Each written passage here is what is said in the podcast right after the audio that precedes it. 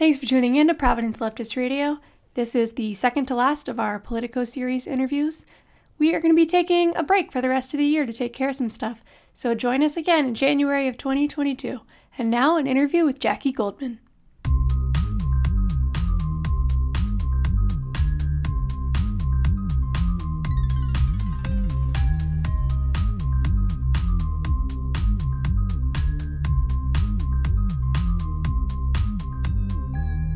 Hi, hello, what's up? This is Providence Leftist Radio. Thanks for tuning in.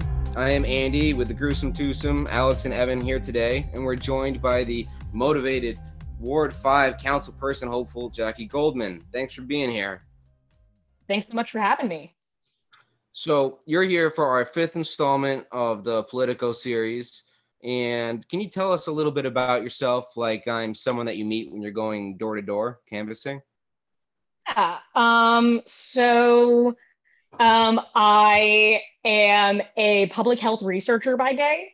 Um, specifically, I do overdose prevention research. And so, you know, what I've really seen are the ways in which that this city just doesn't work for everyday people. Like, so for example, instead of investing in affordable housing, we give like massive multi-dollar, multi-million dollar tax breaks to luxury developers. You know, some of those same lobbyists behind the developers and some of the lobbyists behind the worst polluters in Providence are also people who are appointed to the school board, um, which really calls for the need for like an elected school board. And then finally, like, you know, you look around and you see that like the roads and sidewalks here are kind of in shambles. Um, and so those deserve fixing. Um, that's kind of like, you know, my quick pitch that I use at the doors. Other things to know about me is that um, I'm queer, I'm non-binary. I think it'd be really cool to finally have some like non-binary representation in city council. Um, and yeah, I think that's some core core stats about me some of the things that I'm, you know, running on. Can you uh, give a? I mean, we know you outside of the podcast as well. We've had interactions with you, um, but so much, so many of those interactions revolve around uh, broad politics or Rhode Island politics. But I wanted to ask the question for you to give a little bit of your personal background. Where are you from? What brings you to Providence? All that stuff. Yeah, I feel bad that like sort of when I get the like, what are you all about? I'm like, let me instantly go into my quick pitch. Um, but yeah, about me. So I actually grew up in Connecticut. Um, and uh, weirdly enough, I have an undergraduate bachelor's degree in Hindi language. Um, and then after college, I ended up doing two years of AmeriCorps where I was doing like, you know, trail building and construction and stuff like that, which was really cool, but like honestly, a really radicalizing experience because when you get paid like a dollar an hour to like, you know, prevent Southern California from going up in flames, you're like, why isn't the government kind of like putting major like infrastructure development like in and instead they're just sort of like using uh, like an AmeriCorps team to do it. Um, so that kind of was getting that and also like i went to a college with a lot of sort of like big protest history got me like super uh politically motivated. Um i came to rhode island actually after my second americorps year.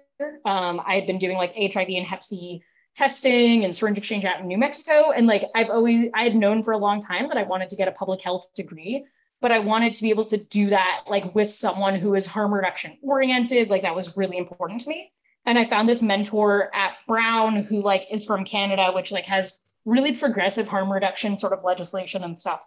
Um, and so I like reached out to him as I was applying and I was like, hey, I'm really interested in this kind of work. Like as I get into this, I'd love to talk to you and whatever. And then I ended up getting accepted to Brown's uh, epidemiology department, um, like with a guaranteed research position with him. And so even though there was like a version of me that was like considering going to Seattle um, because I also got into a program there and was like, this city would be great because there's mountains and nature and all that.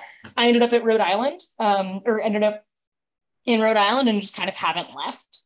Um, and like have weirdly found that this place feels like home and like could I don't know like there's something about Providence where it just sort of draws you in and keeps you here and builds like this nice little weird community, um, which is sort of like what brought me here initially. I guess, to answer that question. That's good. Have you spent much time in Seattle? I've never been. I just sort of had this idea of like, I like nature, like Seattle would be cool. And it's like, you know, I never thought that I was going to end up back in New England. Um, for a long time, I'd wanted to just kind of be as far away from home as possible. But I've kind of learned that there's a lot of benefits from being like, two hours from my parents because it's like it's not quick enough that I can just run over and say hello and they can't just run over and say hello, but I can also see them for like a day or two at a time. And it's not like having to, you know, have to like be there for a week. Like the convenience is is kind of nice. Um, but I, I just sort of like idealize Seattle as like a cool place to be. You watched a lot of Frasier before huh? I was out. Sorry? You watched a lot of Frasier? I never watched Frasier. I like never watched like that whole generation of sitcoms. Like Frasier and Seinfeld, it like honestly sometimes makes me feel like a bad Jew. Yeah. Um, yeah. Sorry, I shouldn't have agreed with you on that so quickly. I'm like, yeah. No, good. no, my lack of sign, my lack of Seinfeld, uh, definitely is one of the things that I'm I'm a little bit ashamed of. I'll be honest. That's all right. We won't tell anyone if you It's won't. not all right, and I'm gonna tell everybody. Seinfeld's a great show. Frasier, you know, I, I do love me some Frasier. Uh, Evan, don't you like Frasier?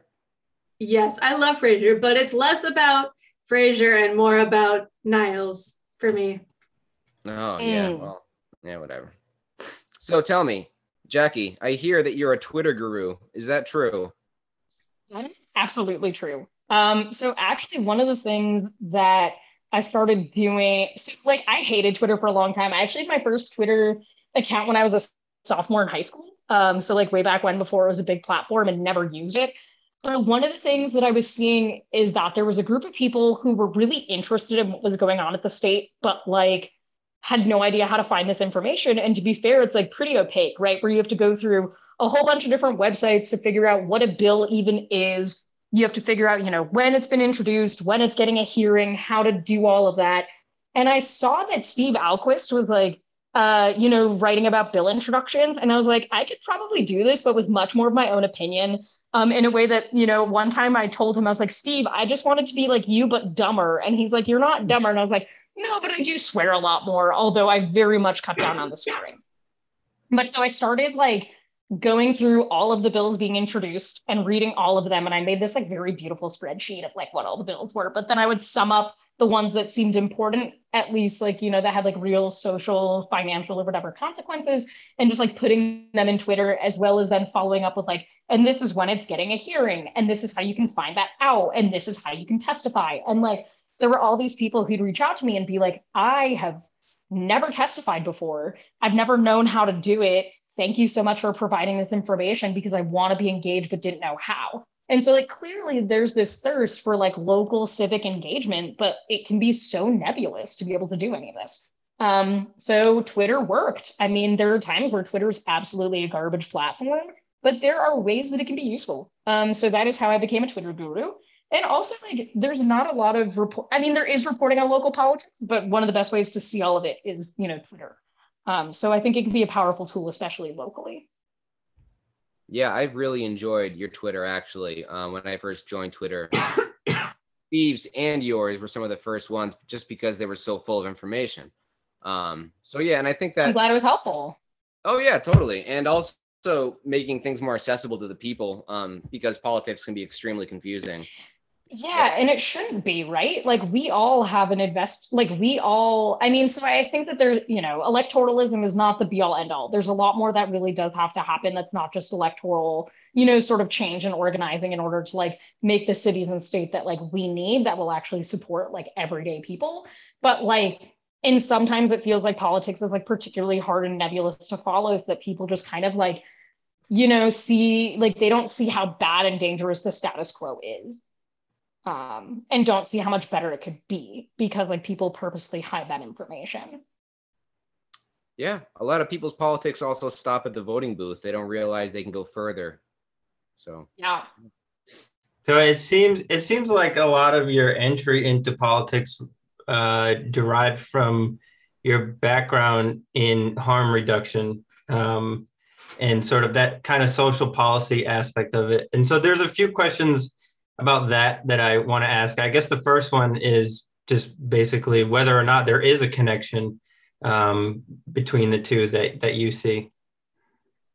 Absolutely. Um, I, I think that for me, I cannot separate like my entry and interest in politics like with my um, sort of harm reduction background. Um, so I think that there's, you know, a few like there's a few ways that plays together. Like first of all, there are like direct policy things that we can do that would prevent overdose, keep people safe. And then other things that like, you know, for example, you can change how zoning practices works so that you can build more housing. And we know that like housing is harm reduction, right? Like having people in safe places is harm reduction. Giving people access to like financial resources is harm reduction. And like the, and the problem is, is that there's a lot of barriers to that in the way that our legislation works now, both at the city and state level.